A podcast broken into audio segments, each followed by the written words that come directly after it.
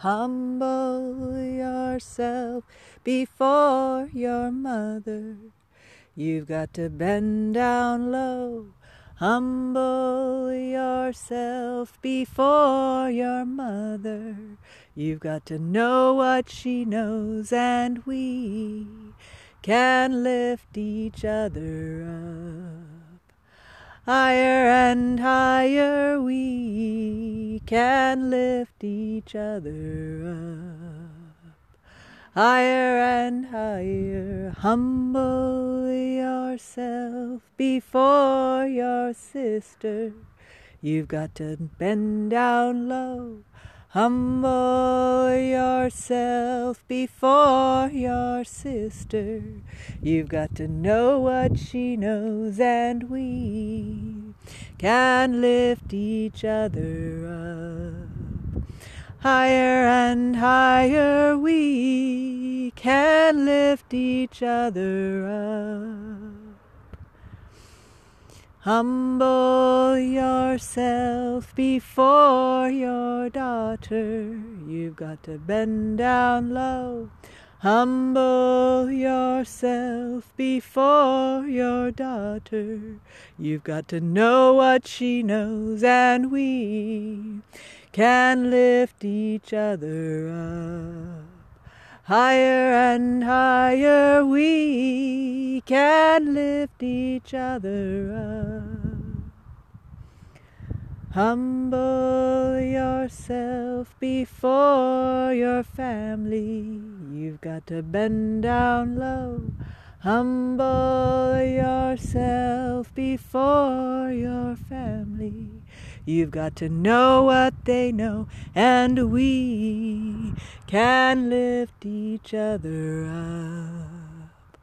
Higher and higher we can lift each other up. Humble yourself before the ancestors. You've got to bend down low. Humble yourself before the ancestors. We've got to know what they know. Yes, we can lift each other up. Higher and higher we can lift each other up. Higher and higher we can lift each other. Higher and higher we can lift each other up. Humble yourself before your community. You've got to bend down low. Humble yourself before your community. We've got to know what we know. Yes, we can lift each other up. Higher and higher we can lift each other up. Higher and higher we can lift each other up. Higher and higher we can lift each other up can lift each other up. Let's lift each other up. Hello and welcome to the Womb Centered Healing Podcast. In this episode, I'm sharing uh, the audio recording from a the sexual healing and patriarchy interview that I did with Christina Wolf in her Facebook group a while back. Uh, her Facebook group is the Soul Journey Sanctuary.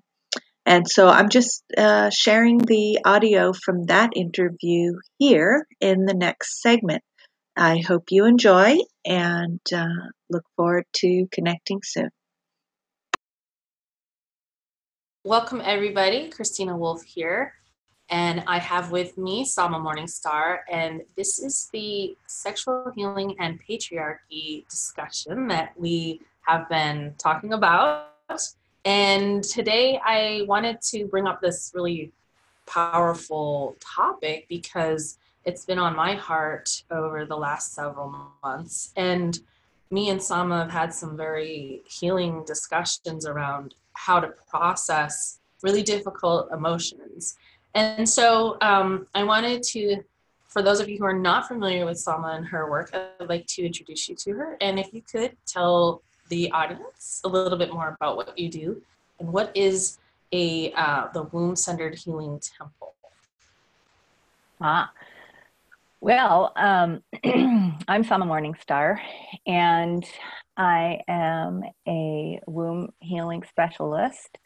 And well, actually, I'm a womb awakening mentor, and uh, uh, I'm an embodiment, a feminine embodiment specialist, to be more specific about that. And so, what that means is womb awakening is about awakening recognizing and activating our feminine power, our womb power that has been largely ignored, neglected, and um, suppressed for many thousands of years um, in the patriarchal systems.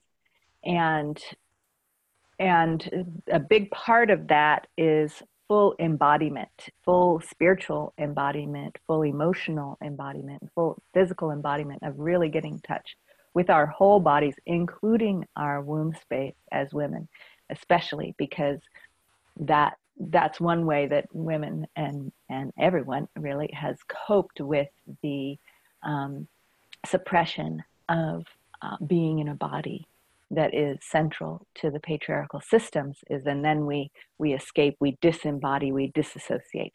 And so the embodiment practices is part of that recovery and that reclaiming and reawakening of our womb power our feminine power. And so um, the womb the womb centered healing temple is an online space that i recently received the call to create. And it's a collaborative space that whose intention is to bring womb-centered healing practitioners together to offer events and services to a larger community and really lift each other up. Um, so those who want to learn about womb-centered healing for their own healing process as well as those who want to develop their their um, service vocational service to the world and helping other women to learn as well uh, we can all lift each other up in a community of sisterhood.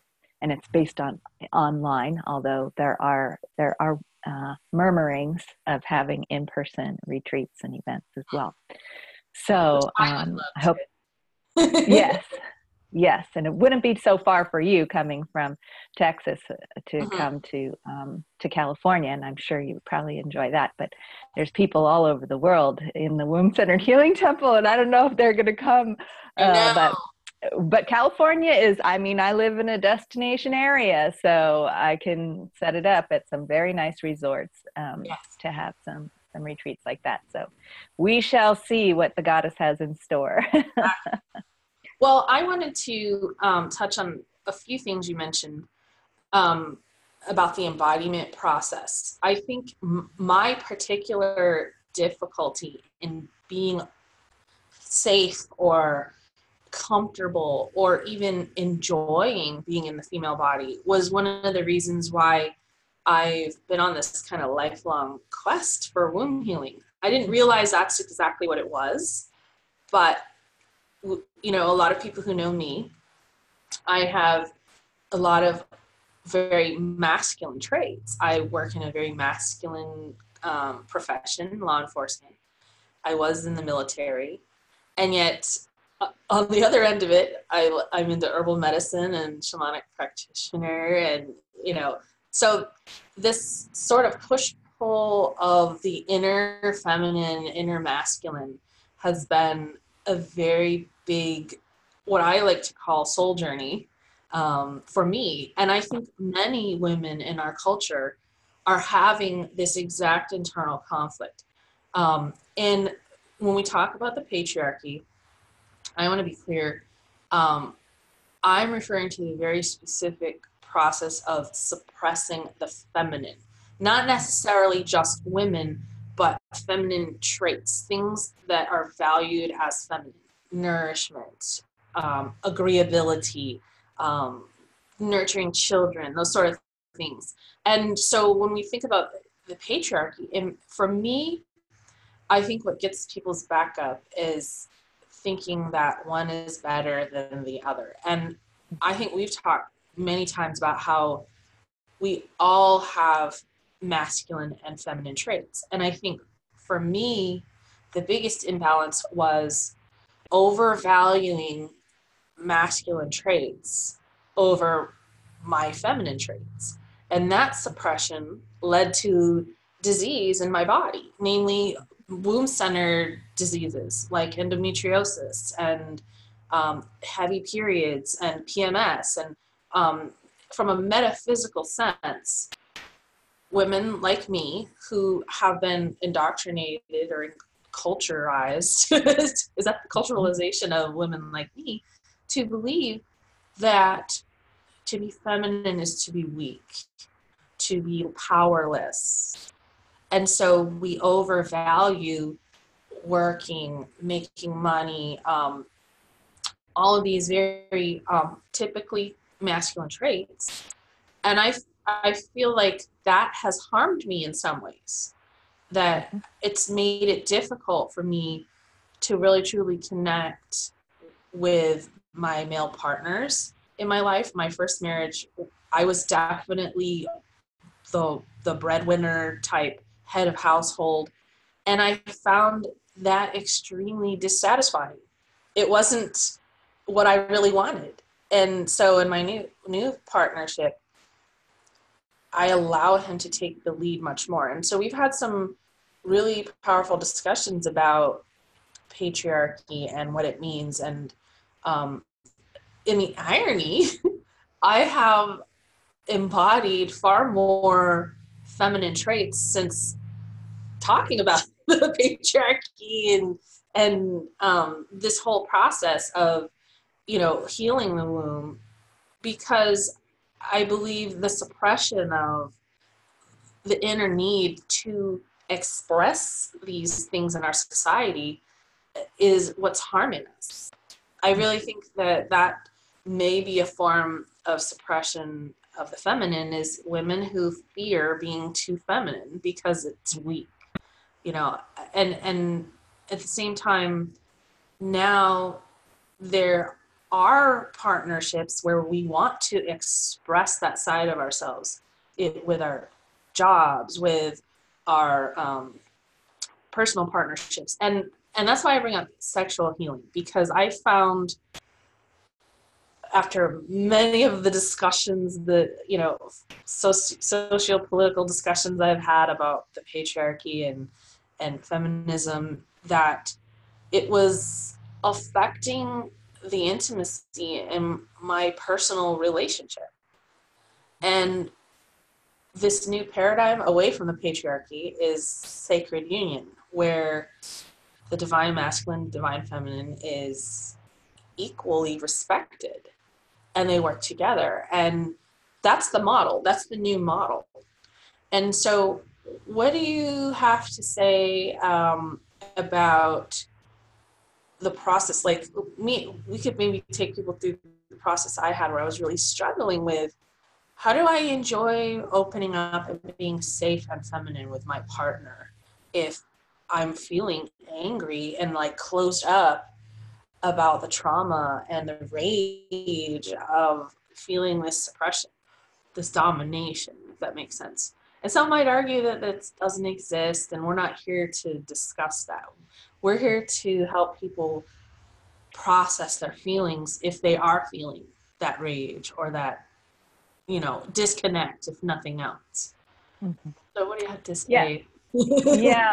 Well, you you touched on a key word there towards the end of what you were sharing, which is the patriarchy is from a domination model. So, um, and that's it's that's very obvious and plain. Eh, eh, you know, you can you don't have to look back in in archaeology to see that it's still going on today. Um, and that's the domination of the masculine over the feminine. And what there's a couple of things that come up around that as we are recognizing this pattern as unhealthy as we're seeing over the last you know number of thousands of years that it's really not healthy for humanity to have this domination model. It may have been an adaptive thing at one point where uh, you know one theory about how patriarchy got started is a big question because how, it's so unhealthy for us. How did we get started on this right? And so there's one theory that there was a big cataclysm with the asteroid hitting the planet. Suddenly food is not as available. There's a rift that happens when we undergo a trauma like that between the logical thinking brain and the subconscious. The subconscious the body naturally suppresses the chaos of the subconscious and the emotions in order to be logically thinking and getting solutions and surviving, right? So that's a natural adaptive response, and that sort of happened on a collective basis where some men who are best able to do that and really disconnect, and they just took it a little too far. All right. And so so that's where we're at. We're in a big collective trauma pro, you know repeating process.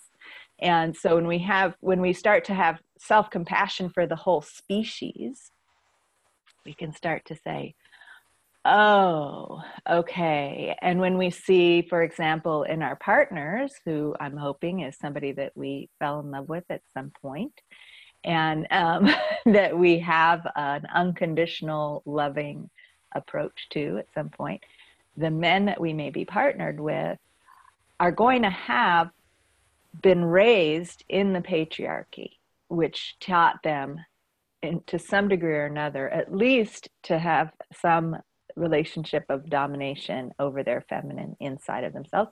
We have been taught as women to have our masculine traits dominate our feminine traits.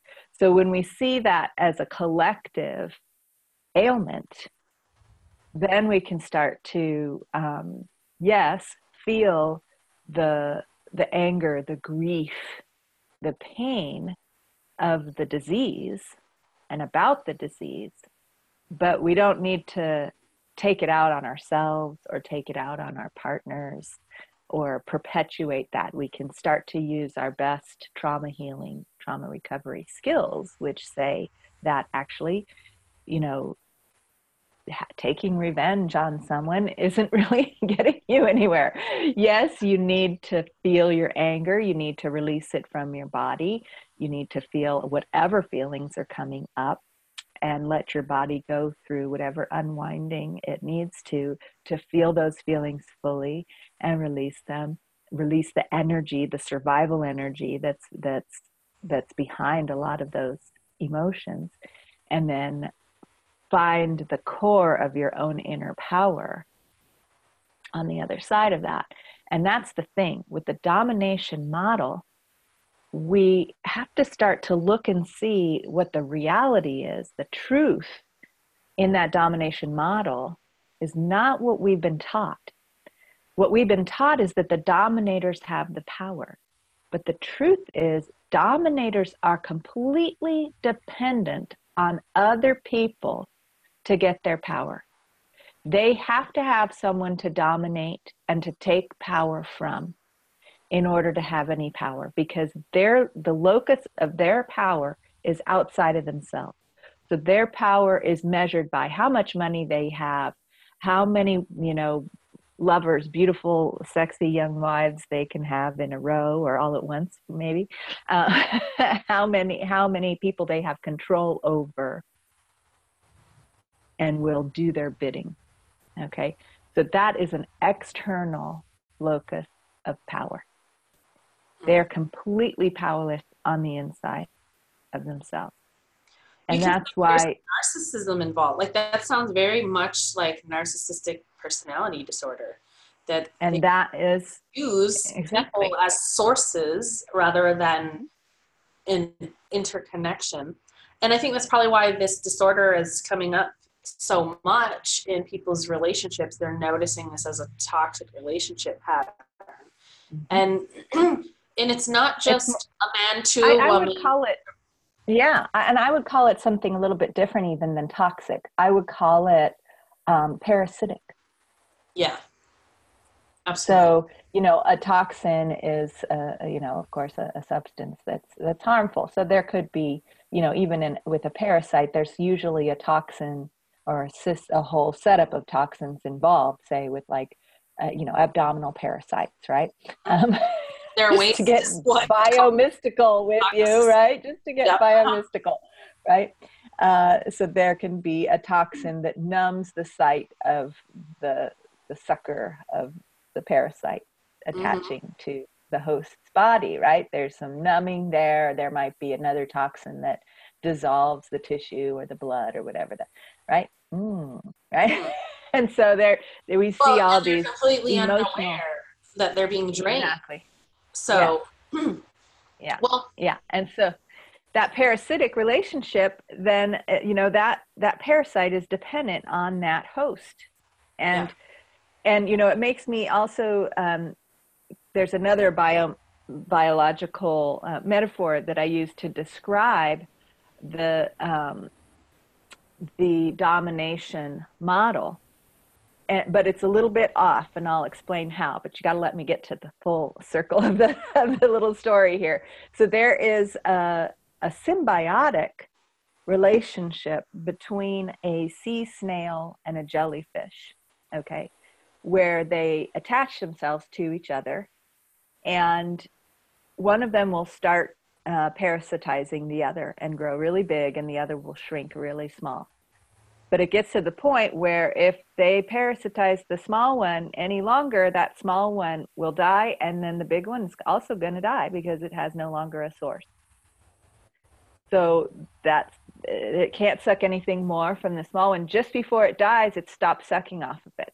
Then the small one starts to suck off the other one and grows bigger and bigger until and they go back and forth like this. Wow. And it's somewhat like the yin yang symbol okay where the feminine grows big and fat and there's the seed of the masculine in the center. But it's at the skinniest when the feminine is at the fastest fattest. And then the masculine grows big and fat and it's got the seed of the feminine in the center, and the feminine's the skinniest, and the masculine's the fattest. And so there's this sense that there's a natural flow and flux between the two the dualities. Now, I feel that it is possible and that it's very adaptive, especially for a species like us who's taken it to such an extreme, to come to a partnership model where there's not a domination where instead of just sucking off one until it's to the brink of death and then back and forth, that there's a mutual give and take where both partners are nourished by the presence of the other. And there's mm-hmm. plenty of models in nature of that. And we talk about this snail and jellyfish because it's sort of not really the norm. right? But most ecosystems have an equal partnership with all between all of the components and it and it's balanced when it's a healthy ecosystem and that there's a cooperation even at a microorganism level uh, between all of the organisms living in harmony in order to have a healthy system. Our body is an example of that of a healthy co-created cooperative partnership between all of these um, organism cells, uh, parts that work together and nourish each other and receive nourishment from each other. And so that model is what I feel we, uh, those of us who still retain and start to learn to cultivate and protect our inner power, our womb power, or for men, uh, those who or those who don't have a womb, it's the hara power. If you used to have a womb, it's your womb space power, right? This direct connection to source and inner power, which is the true power, when we start to learn to um, value that, not because we're making that dominant over something else, but just because that's the true power. Mm-hmm. That's what's really of value at all. And this other model recognizing the fallacy of it and when we see that that dominating any having any kind of one aspect of ourselves dominating another aspect of ourselves completely undermines our power the very thing we're trying to get right. then then it's like oh why was i playing that game? That doesn't make any sense right? Totally made well, me sick took my power away why, you know?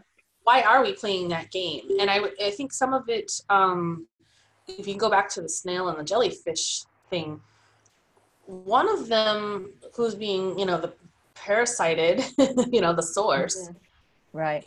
They have to be in a weakened state where they don't feel that they have any agency, where that I don't have a sense of self. I am only me with you, stuck mm-hmm. on me, basically. And mm-hmm. I think um, if you look at those narcissist empath relationships, some of that is very similar. That when the empath decides, I have boundaries and I don't need you and I'm cutting you off, then their source is gone. But mm-hmm. there's an inherent sense that as an empath, my desire is to nourish and to give mm-hmm. and to be a source, basically. But mm-hmm. there isn't that underlying understanding of partnership one wants yeah. to dominate, the other one wants to partner, and then somewhere in there it becomes, like you say, toxic. mm-hmm. um, so, what if we're in that predicament? Where, you know, other than becoming a, a full sense of agency, and, and I will say, um, this process of needing to find validation externally is, in fact, a masculine uh, concept for anyone. When I say masculine, feminine, I'm not talking like just a man, just a woman. I think um, in our culture, men are taught not to value their inner intuition, and women, if they do, it's considered um, a form of hysteria or chaos, or um, it's not valued. and so the women who suppress their feminine to function in a patriarchal society are operating in a very masculine way. And I've said it multiple times. And so what we have is many people running around trying to find source outside of themselves. And that's where the dysfunction is. Because then they maybe find someone who has that sense of agency or um, internal compass, or they are connected to source. and it's not the norm to talk about it to develop that to you know us having these discussions most of the time um, i've had to kind of go outside my normal circles to have these sort of conversations. I know um, the average person probably isn't going to be thinking about this on a conscious level. And for so for those of us who are um, the problem with that is they're still feeling all these feelings. They're still experiencing the beingness of this unsymbiotic dominated relationship. And they're not processing the feelings of that in a, in a healthy conscious way. And so no, they're just perpetuating it. They're just exactly. repeating the pain and and perpetuating the suffering of it. And there's one other little piece you were saying that maybe we have this big cataclysmic event in our you know history of a species. And we're just like this domination is a response to that trauma as you're saying. But maybe now we're starting to feel safe again to to express those safer feelings of nourishment. There's no need to dominate if we trust that we're going to nourish each other. You know, and and so what do you think about this process of shifting from fear of being dominated? For me, that was the biggest thing. I was over masculine because I was mm-hmm. I had fear of being dominated. I had a sense that this was not right, that I did have a sense of agency, and I do think that many women who feel anger or rage at that lack of agency or domination are are then attacked for having those beliefs. So, you know, there it's kind of well, like so okay. I have a few things to say about that. Um, one is we can feel anger or rage and, and then we can choose what to do with that anger or rage mm.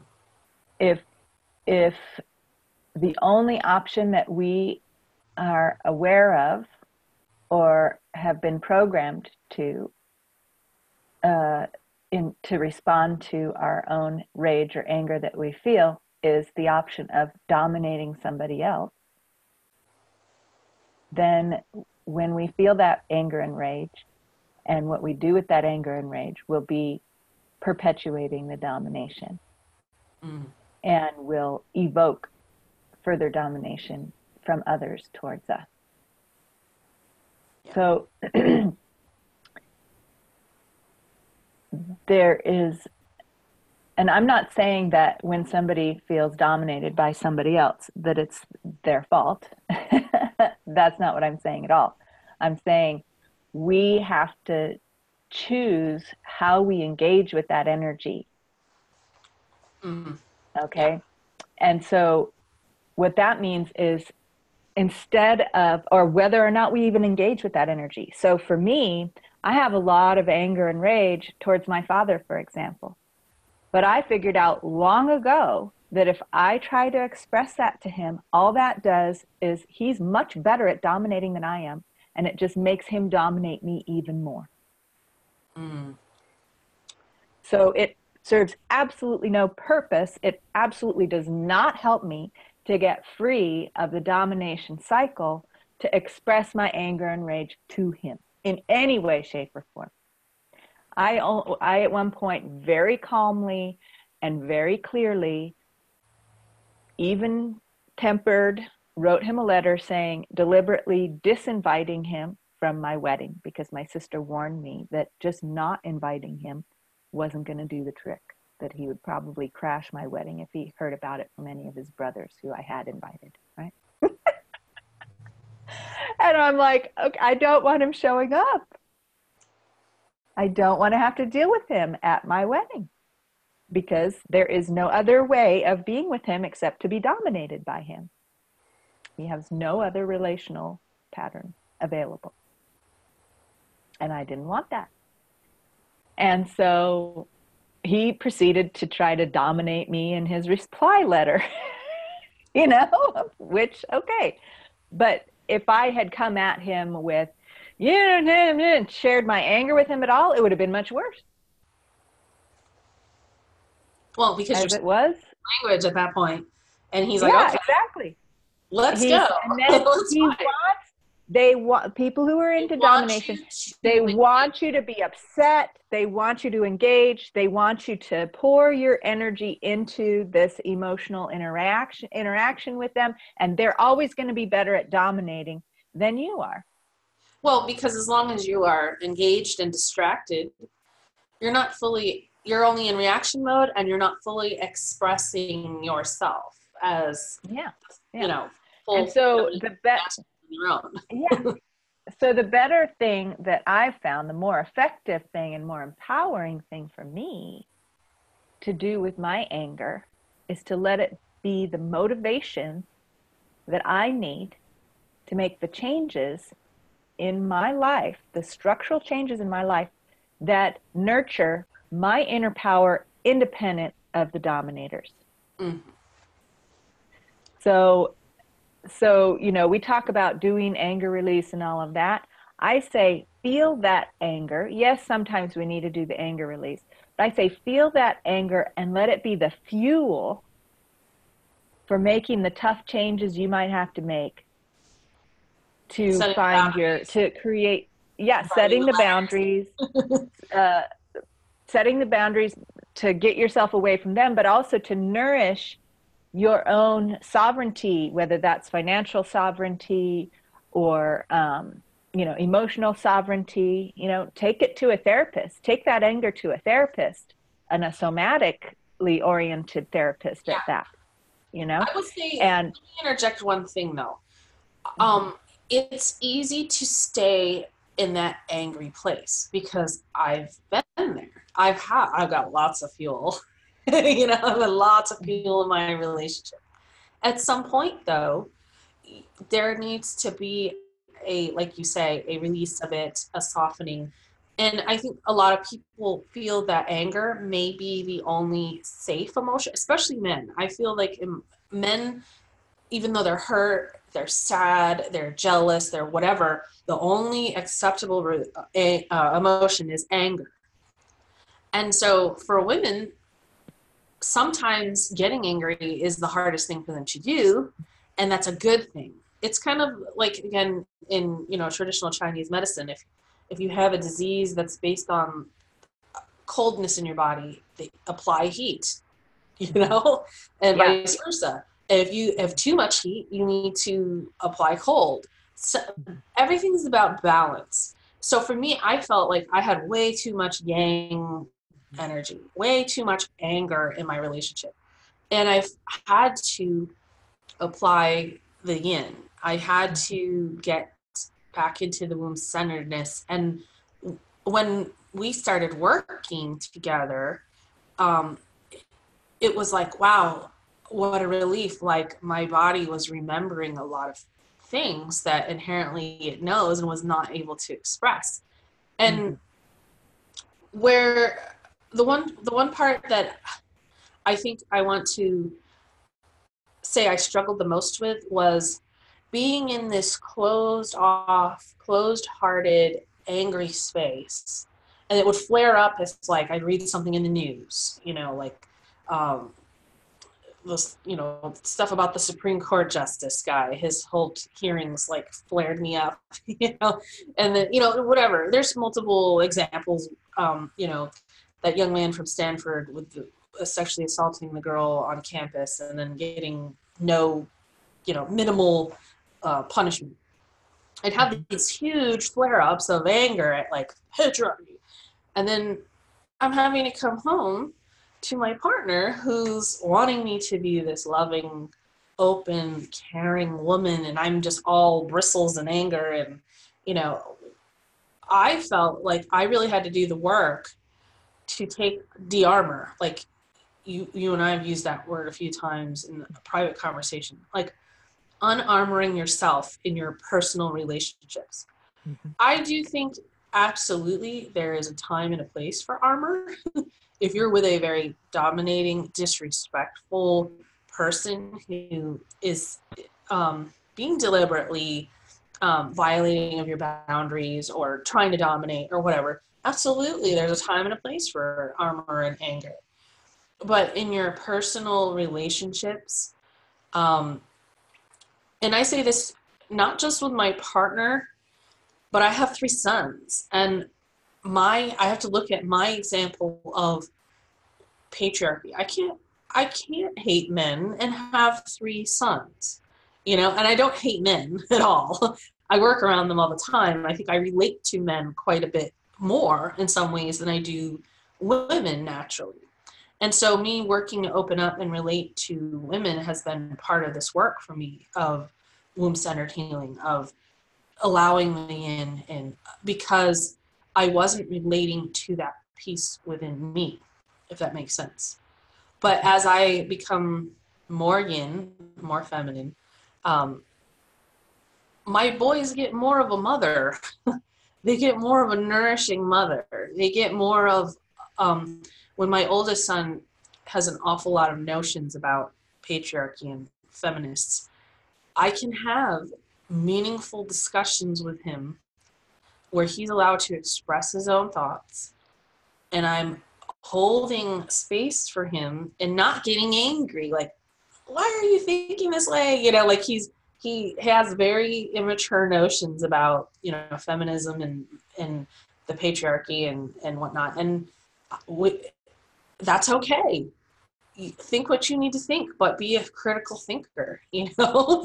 Think, think what you mm-hmm. need to think. Yeah. but i if i was stuck in that rage that anger i would try to shut him down i try to dominate yeah and know? that's what i that's why I was saying what I was saying earlier is that uh, as we develop our own emotional wisdom and, and choice, right? So anger does not necessarily mean domination, right?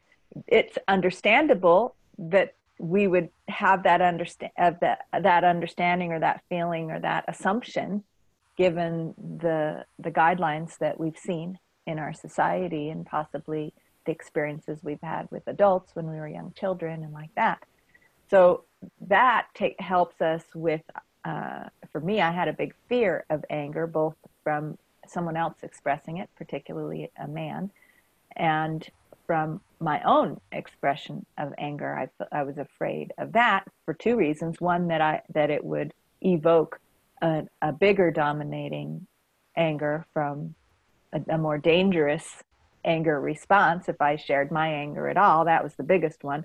But I think also that I didn't want to be that dominator. Mm-hmm. You know, so if I so that was the only option for anger. But since then, I've learned that anger can be a very transformational, a transformative energy. So, like in China, you talked about Chinese medicine. Anger is associated with the liver. And the liver's job is to take the toxins from the blood and change it into bile, which then goes through your gallbladder and into your stomach to help you digest the richness of life, digesting fats and proteins to be nourished. So the liver, anger, transforms the toxins of life into an assistant for your nourishment process. Mm-hmm. And of course, then it also will eliminate the unusable parts of the toxins. But our anger helps us sort that out. What's useful in this? It's the fire that that sifts it, right? It it it sorts it out for us. If we're connected to with our womb with it too, the womb is a is an important sorter outer as well. We can talk about that uh, too, because because our womb, uh, we've been taught to only use one power of the womb. Well, maybe more than one, but the main one that we're taught to use as women emotionally is to hold things in. Mm. Okay. And that's in response to the whole suppression. If we really shared how we felt as women, we'd, we'd be violently treated. Okay. There's a long history in all cultures colonization, witch burnings, blah, blah, blah. Mm-hmm.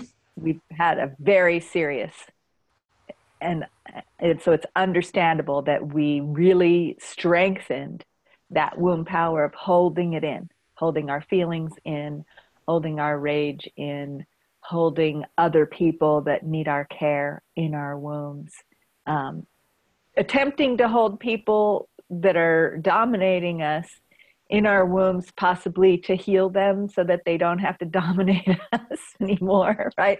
All kinds of ways that aren't so healthy and pretty soon our wombs are just full of too much stuff that we're holding in there. And we're not taught to celebrate and augment the womb power of releasing what no longer serves we have that go on with our menstruation every month this great opportunity to release any patterns, just like that liver sorts through it and releases and transmutes and finds what's useful and lets go of the rest. The womb does that in an even bigger way and can help us to differentiate, just like in childbirth, when the baby is born. The womb knows what part belongs to the mother, what part belongs to the baby, and how to disentangle those because they're totally merged before for blood to flow and all kinds of systems in there flowing in mutual nourishment, right? Says, okay, it's time for that baby to come out. We're going to, without harming the mother or the baby, ideally, out mm. that baby comes. The womb knows how to do that very powerfully, more so than any other organ in the body, right? right. And so as we start to recognize and and strengthen those powers in all aspects of our life, not only does it help us if we are going to have a baby, um, because our inability to do that sort of thing in the rest of our life is also going to impede our ability to do that if we're giving birth to a baby. Um, so developing that in the other aspects of our life helps us on all counts. Okay. And so that helps us in saying, you know what, this relationship isn't working for me anymore. Or, oh my goodness, this person that I've been nurturing needs to find their own source of power. So, for like children, right? Or even in relationships where you might have a mutual agreement or a soul contract of, okay, I'm going to come to you at a certain point in your life where you're going to really need my help. And I'm going to support you and nurture you. And then I'm going to let you find your own power. I think a lot of relationships have those agreements, healthy ones, Mm-hmm. that but that we get into trouble when we stay stuck in that way of relating where you know one person is nurturing the other and then they're dependent on them for that power. And so the trick is to activate that womb power of healthy differentiation and say you know what? This is your job. You know what? Now this i'm going to give this job to you. Now i'm going to let you develop that and not do it for you anymore. And i think so, um, you're, you're saying let them develop a piece of them. I, I think yeah. when women um, get very in tune with their womb wisdom and they become, you know, more embodied with feminine energy, they're inviting their partner to then respond or relate to them in a different way. For me, mm-hmm. um, with my partner, I've had to hold myself in a certain energy for them to not relate to me in a way like I refuse to be dominated. No, we're not mm-hmm. going to relate to each other this way. Um, mm-hmm. you know, I don't want to be dominated, and that's not the kind of relating I want to do with you. So mm-hmm. find a different way to relate to me. you know, yeah. and, then, and, you know, um, and my my challenge with that is um, I am a bit allergic to the domination model, so I'll often um, react in such a way uh, that isn't conducive to building the partnership model too. So, um, and and and it doesn't even have to be a real big, potent domination kind of a thing. You know, there's all kinds of subtle ways that men and women, we've all been programmed to dominate each other. and so, so any small little flavor of it in my husband, and it's taken me quite a few years to learn how to sort out, you know, the feelings I have about it. And you were talking about the softening. Oftentimes, my anger is covering up a much more vulnerable or tender feeling like fear or sadness. And when I can express the full spe- spectrum of my feelings about something, I had an example of this the other day. My, my husband got upset about something, a way that I responded to him, a boundary that I had and I still have an edge when I express boundaries sometimes, especially if I know that someone really wants something and I and I don't want to do it. I have a fear of being dominated, right? And so I will um, respond sometimes kind of uh, ineffectively out of that fear. I'll I'll put my boundary up more strongly than it needs to be that impedes the the flow of partnership energy between us right? Instead of making him an ally and saying well i have this and this going on. Can you support me with this? And then it'll be easier for me to uh, give you what you're asking for. I say nope can't do that. Nope that mm, you know? And so I, I struggle and then, and then it's yeah it's, yeah. it's difficult to be determining um, when, you're, when we're talking about a sense of agency, I think the struggle is if I give in to you, I give up sense of self.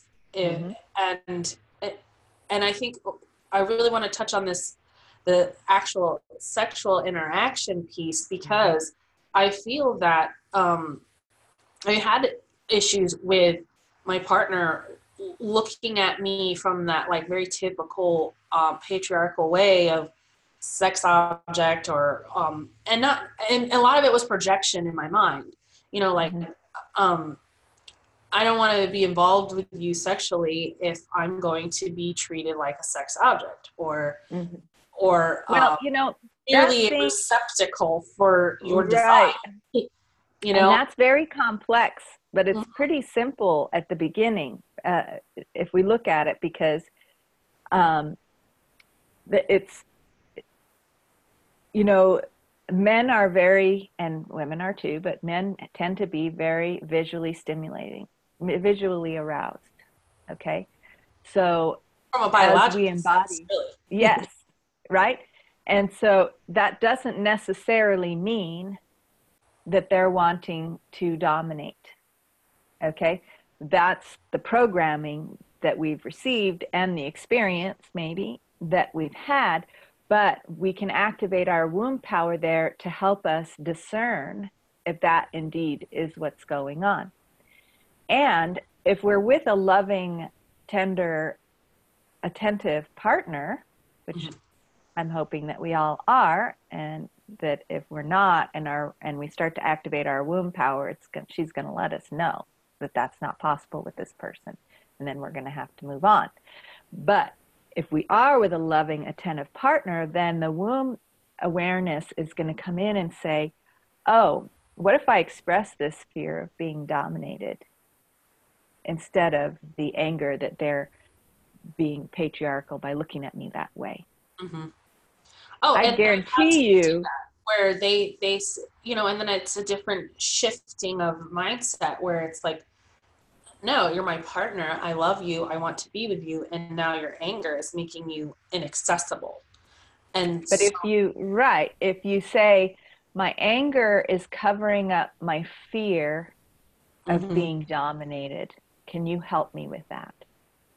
yeah, And I guarantee you, a loving partner is going to say, Of Yes. course, I don't want to dominate you. That's not Mhm. what I have in mind. I I, think it just am so attracted to you. deeper intimacy to be Yeah.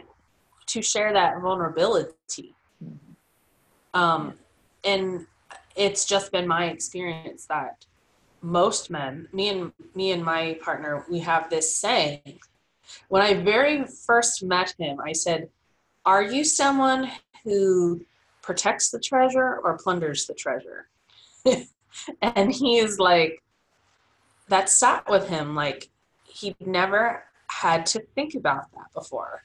And that was like you know over a decade ago. And but it's been a theme for us like he he very much feels and i think most men if they have a partner that they care for and they love their goal is to love and protect them and to keep them safe. Like i think that is one of the positive traits of masculinity is Mhm. is to be like a loving father figure or um, you know a protective source or or presence in our lives and and we rely on that it, i know if i had like uh you know zombie apocalypse here i'd like my partner to be there to help protect me and Yes.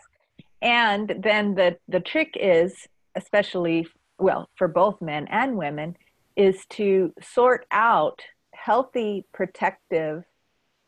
protectiveness from the domination based protectiveness. So, yes can, And so done we can that. learn. I had to Yeah. sort of school him in subtle ways like if you want to provide this for me this is the way i can receive it you know Yeah. but when you do this it feels like this for me and i don't like it you know Mhm. and Yes. having those discussions and communications i mean we've had some very good discussions about um, you know equality and the patriarchy and, and what does this mean and like and i said i don't think you feel that way towards me you know but i'm angry about it you know like whatever situation was going on on the news or whatever and and he would sit with me and go you know what? That's just not right. I don't like that either. And i really feel that a lot of men don't agree with the domination model. And and i'm not going to say that my guy my guy's actually a very mach, macho masculine alpha male and he has had to really examine like oh he's like you really make me think about what your experience as a woman is. Like I've never thought this much about it. it's like so I feel like maybe that's kind of part of um and and it's his role to show me like where he's coming from too. Mm-hmm. Because I don't I think that men are taught to believe that being a man, being masculine is bad and it's not. There there's many admirable admirable traits. Um and to love that part of him that wants to protect and, and partner. But I will say this I think that in our culture, the only way, I don't want to say only, I don't want to overgeneralize, but men, the only way they feel safe to express feminine qualities, like nurturing, um, loving, whatever, is within a romantic partnership that they very rely heavily on their female partner as their source to express this side of them. It's not something they're going to show their male friends. You know, they're they won't go out and with their buddies and be like, "Can I cook you dinner? Let's hang out." You know, I mean, but I see where my partner is very loving and nourishing and nurturing to me. And, well, and that's that is a bit of an overgeneralization because I'll tell you about my husband he he would like he used to work as a as an electrician at a big organization where there was a whole maintenance team of all the guys, right? The construction workers and the carpenters and and he'd bake cookies and take them in. See, that's that's good. Like we, I think and, we do. But listen to this. Much I know. Listen to this. Uh, we ran into because he hasn't worked there for a long time but we went back to that place as guests because it was a big resort and we went back as guests and his old coworkers were all showing up hey how you doing? like that and they see me and they meet me there and they're like oh my gosh you're such a good baker. And i'm like when did you bring stuff that i baked? I never baked anything for you to bring to work you know? And like and there's like oh i used to bring cookies all the time. I said but you made those. They think i made those. It's like that's funny. That's awesome. But for real like they his friends his coworkers naturally assumed it was the woman in his life exactly. who did that. Exactly. Because, because, they couldn't see and they were also surprised it mind boggled them to think like i oh. know oh. they they can't figure it out. He went off to study to become a massage therapist and now he's a recreational therapist where he provides all this amazing nurturing to all these people, not only in the two psych wards where he works, but to all the staff as well.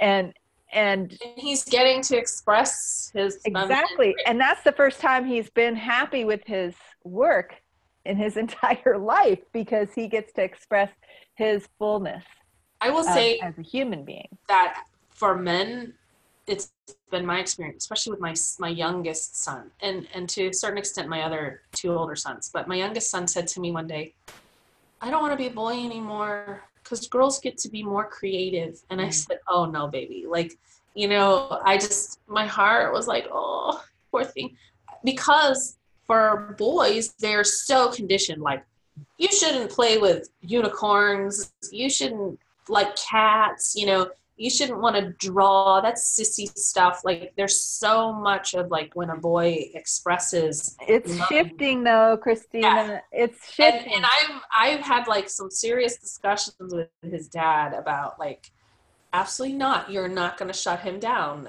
he likes cats he likes drawing he likes you know whatever he it doesn't mean he necessarily is going you know, even if he grows up to be gay or transgender, I'm good with it. You know, he's I more likely.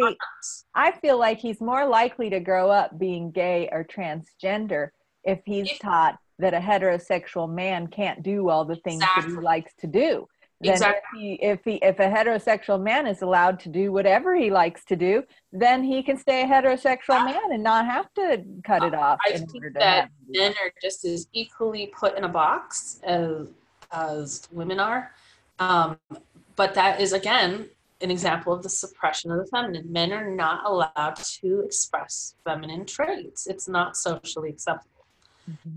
You know, and so um, at the same time, I can hear my partner now, like, I don't want to do that. You're the woman. You, you know, there's some people that's very black and white, very cut and dried.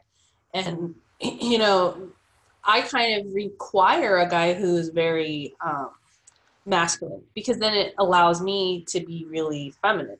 Because when I was with someone who was wishy washy, I, I had the tendency to take over and dominate. And that was not satisfying to me. It wasn't healthy to me. It didn't feel healthy to me. You, so, you need a certain energy to partner with to have a, say, a, a, balanced partner. Have you? I bring up this book, The Clan of the Cave Bear, uh, all the time, but it was one of the books. It was a very pivotal book in my life um, as a young girl, and in the story, I don't know if you guys are familiar. If you're not, it's a great book about prehistoric man.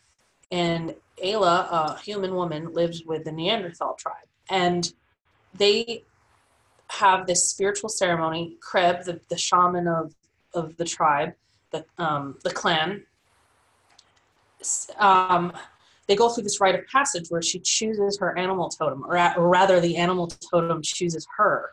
And she's mauled by a lion, a mountain lion, and they find her in a cave. And um, her adoptive mother Iza, a medicine woman, nurses her back to health after she almost dies from this scar of being mauled by a lion. So she's got this huge lion scar on her. And Creb, the shaman, is like, that's impossible. She's a woman. She can't have a lion animal totem. That's too strong of an essence for her. And but yet he's like, nope, this is what spirit's showing to me. Like you you have this lion, you know, your lion spirit is your totem. So she later goes off into, um, you know, she gets exiled, but later she finds a, a human man who's also mauled by a lion, mm. and he that's his animal totem too. And so she's like, "Wow, I have finally found a match. Like my spirit is his spirit is strong enough for my spirit." And like that's kind of how I feel about me and my partner. You know, like well, and it sounds I, like I need that strong lion energy. Yeah, yeah.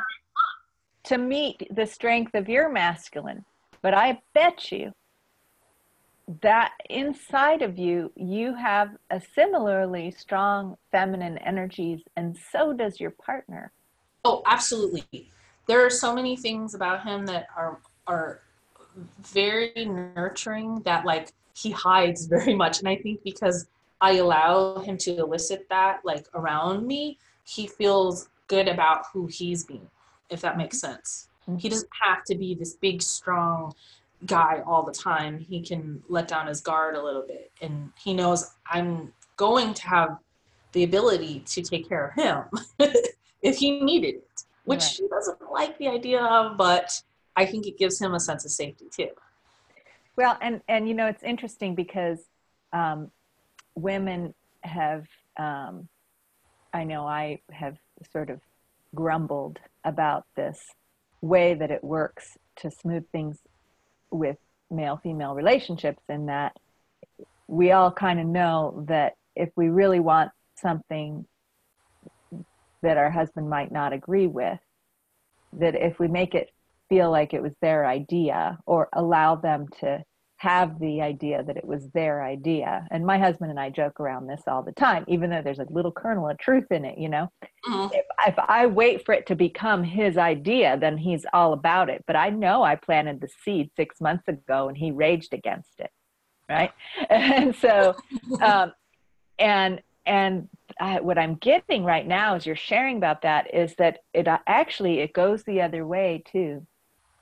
That uh, that possibly we can find a way to allow uh, to like i don't know allow our husband's nurturing our feminine side to be expressed through us. But does that mean we're going to do all the dishes? That's not right.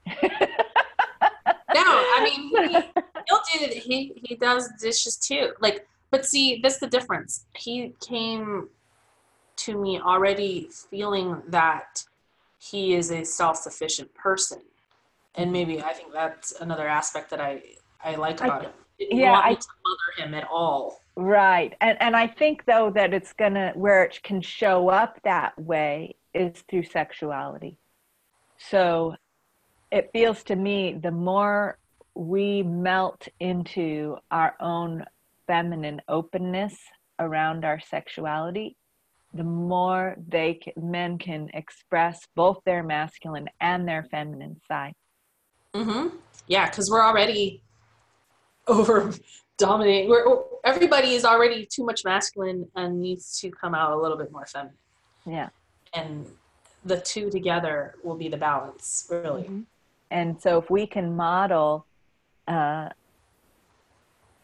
that balance of, you know, the sexy place is where the feminine is totally revered. That's the sexiest place. Mm-hmm. Where the feminine is being worshiped and where the feminine pleasure is brought to its ultimate height because the feminine body is the guide to to pleasure. I mean, that's where all the pleasure resides. And the more pleasure a woman is having, the more pleasure a man can have.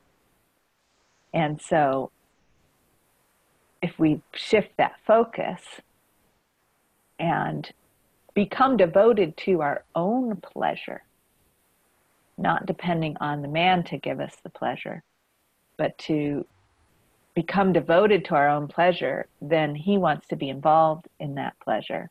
And we can certainly train him in how to be in service and devotion to our pleasure. Uh, well, and I think it asks them to expand outside of the comfort zone of the very oversimplified sexuality that's being fed to young men and men in general. In well, that's culture. it's a teenage it's a teenage level of sexuality that most men are operating into because they haven't been initiated into full adult sexuality.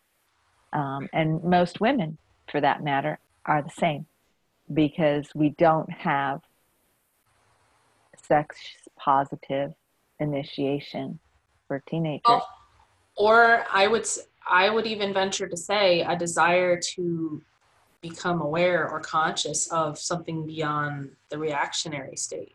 Mm-hmm. You know, yeah. there's most of the population is in you know unaware asleep state mm-hmm. and you know everyone who feels so enlightened will always have a little bit more enlightenment to go you know?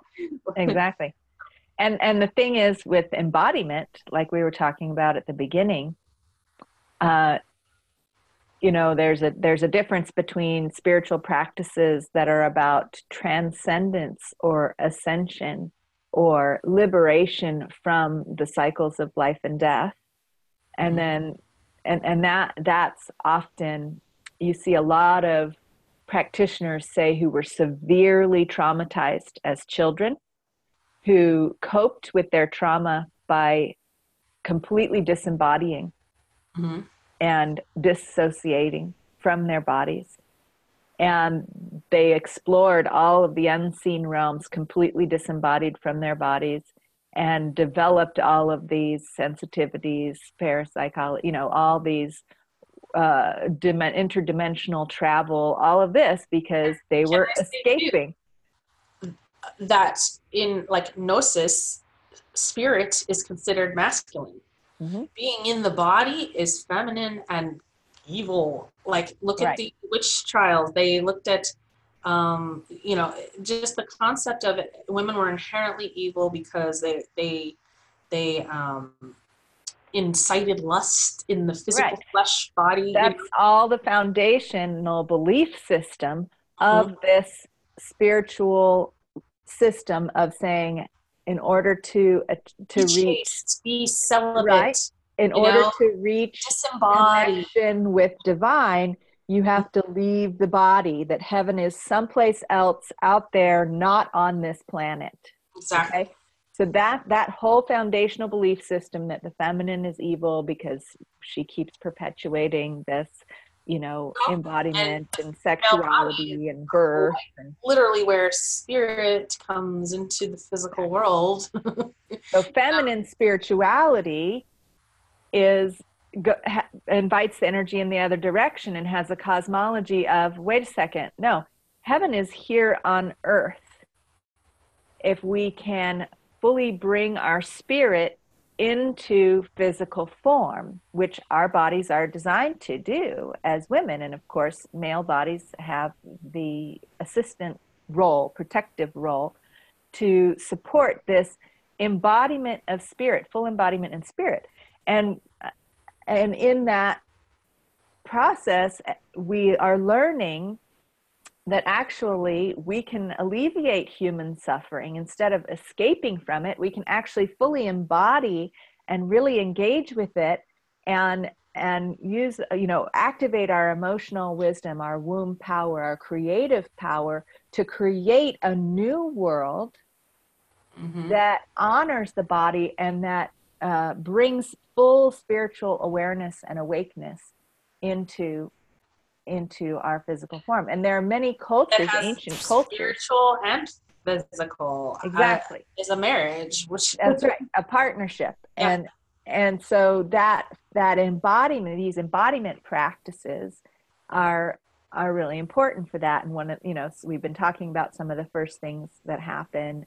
You discover your grief, you discover your forbidden feelings, you learn how to navigate them, you relearn how to be in partnership uh, I also think illness is a huge teacher as well. Like for me, to learn embodiments um, practices, illnesses like my migraines, like my endometriosis, those, those things taught me to look at different ways of putting energy through my body and learning to be in my body. Like those are all signs that I'm not comfortable being in the female body, right?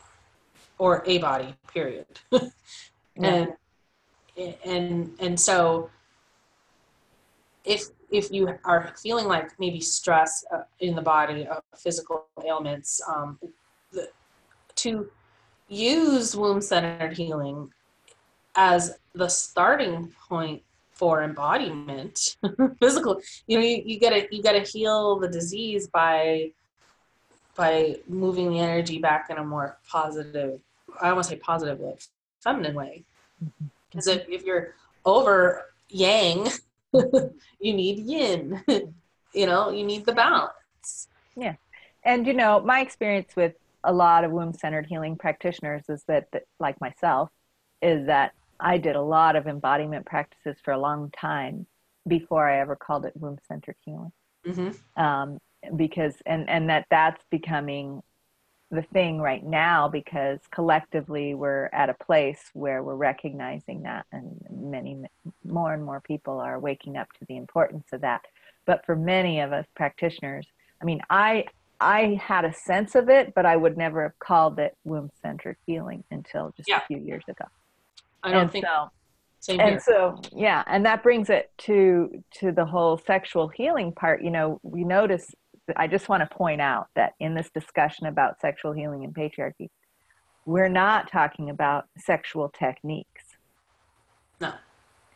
A lot of people who get drawn into the whole tantra thing and, you know, learning how to breathe and do certain te- sexual techniques in order to have a better sex life end up skipping over this emotional aspect that is the building that are the building blocks of true intimacy.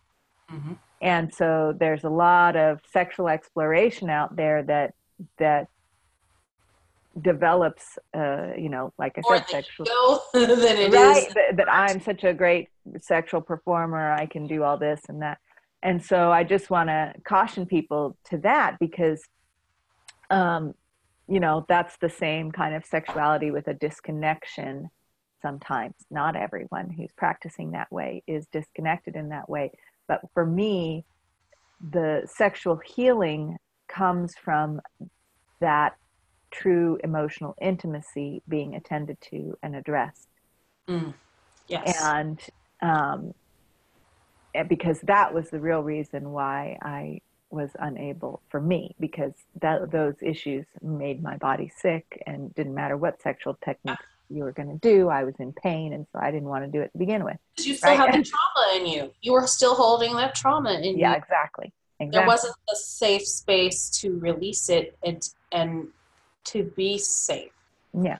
And I will say that the trust factor is enormous. Um, the ability to be vulnerable and safe that is the, to me the crux of like where we come together.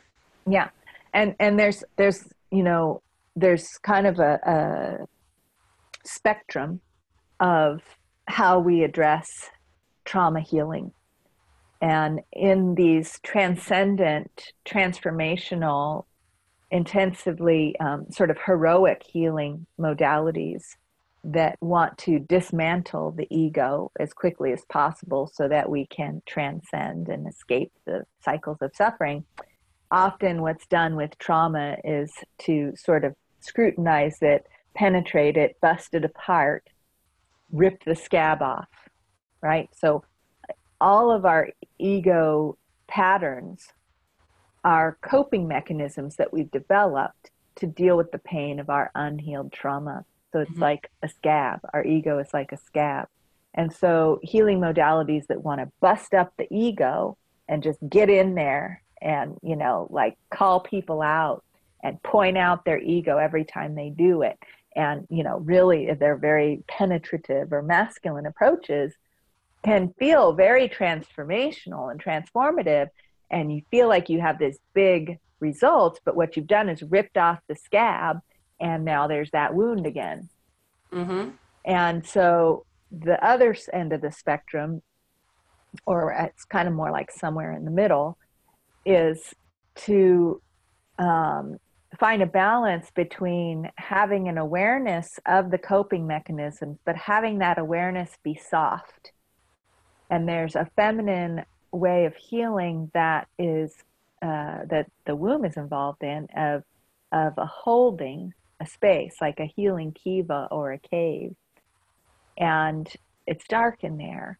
And whatever process needs to happen can happen in a safe and nurturing place. And so that's very different than getting in there, shining a spotlight on it, and making it all be exposed. essentially, and, you're healing from the inside out, not the yes. outside in. And when you do that, and when you nourish that, um, that and allow for and hold whatever feelings come up. It can be very uncomfortable, but it's uncomfortable um, in a different way than that scrutinizing spotlight approach, penetrative approach. That can be excruciating, right? mm-hmm. So, eh, but it's over quick, right? You get the scab off. Whereas the discomfort of leaving the scab on there, watching yourself go through the pattern again and again with soft consciousness. Oh, wow, I'm, I'm doing this same pattern with my husband again. Look at us, we're still in this same relational pattern. I really would like us to be in a different way.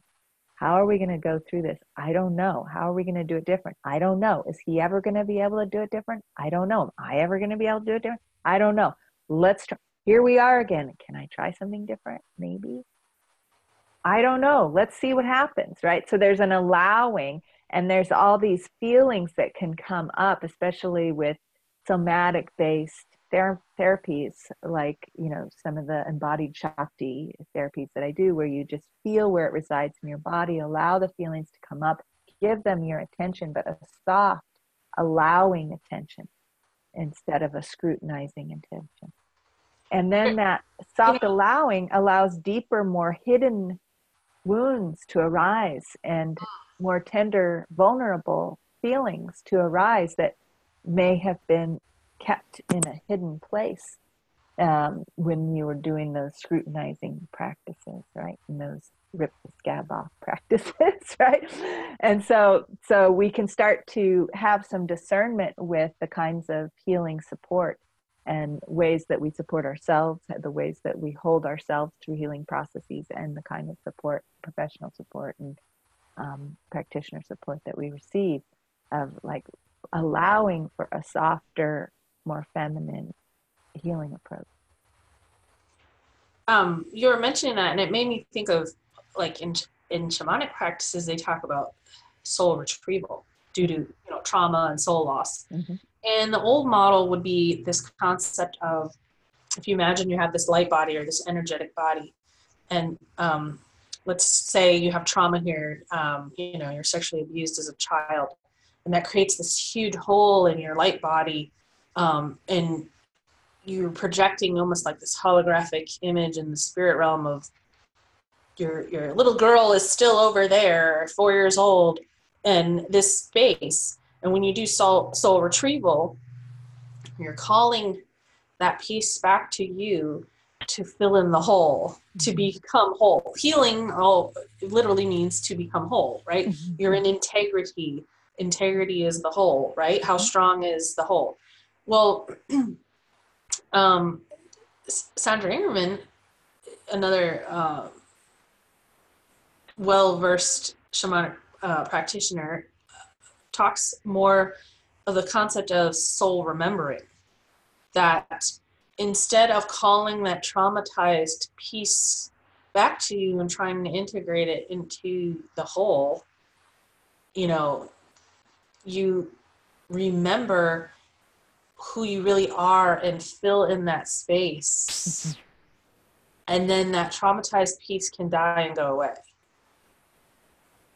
And it's kind of like, I like the idea of soul remembering versus, you know, let me pull back all the parts that got hurt. Because I have done ceremony where, you know, I've called my spirit back. Uh, Caroline Myss calls it um, giving, sending your spirit on a mission a lot of throat chakra issues um, and a lot of women who have thyroid issues. It's about expression and the feminine's having a hard time expressing itself, but we're working on it and we're getting it out there. We're, we're having a voice, but um, your will, where where are you sending your will to?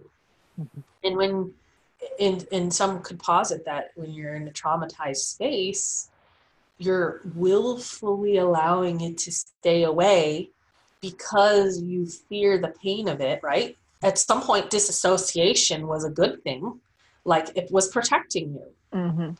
Yeah. Right? Yeah.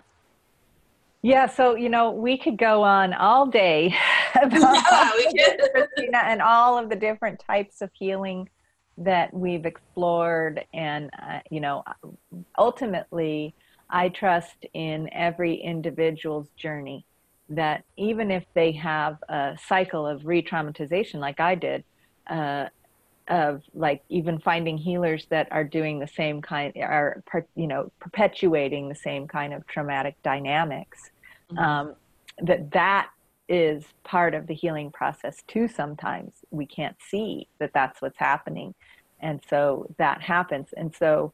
Um, just like we repeat the same patterns in our romantic relationships or in our family relationships until we start to wake up to it because the pain ends up being so great that we're like, okay, there's got to be a different way to do this.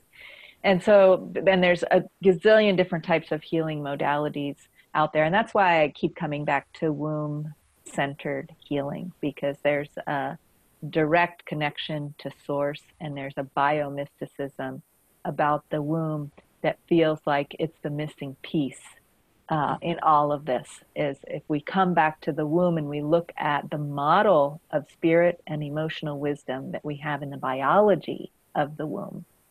That's why I keep describing that biological processes and we understand things in that way, then that feels very much more grounded than a lot of these theories about this or that or the other thing that's way out here. And so but I also want to say that we talked about doing another healing circle in, around sexual healing in the womb centered healing temple. And Christine and I are planning on sort of co facilitating something like that um, coming up in the womb centered healing temple. Uh, what, what date did we decide? February 10th, Sunday, February yes. 10th, uh, probably at 5 p.m. Pacific time, which is 7 p.m. So look for invitations for that, and um, and uh, we will carry on with the discussion. But in that meeting, we will actually get into. You'll join. You can join us live on a Zoom call like this, and share about what aspects of this sexual healing process you're in, and then we can do some ceremony, some meditation, some embodied Shakti practices around that or to bring healing to to this important area of our lives. So um, thank you so much, Christina, for hosting this interview and for collaborating with me in this um, important healing process. It, it, it, feels lovely. Thank you for being here and sharing all your wisdom. It's mm-hmm. um, I always like being in your gentle energy. Oh. Don't worry, I'm like stinging nettles, but my sting is beneficial to you. I know. I don't know if you felt my sting, but it's there. But it doesn't. It's it's beneficial. I can relate. Maybe we're we're very homeopathic. Right. we have a beneficial sting. Yeah, you want to get stung by me. All right. So you have a wonderful day, everyone, and you too. I'm here, and I hope that you all found this a very meaningful conversation. Please put all your uh, comments, um, any thoughts that you'd like us to like kind of expand upon in our healing circle. We do really hope you join us. It'll be um, again February 10th, Sunday, and 7 p.m. Central Time, 5 p.m. Pacific. Um, thank you once again, Sama, and um, love you guys. And we'll talk more soon. Bye for now.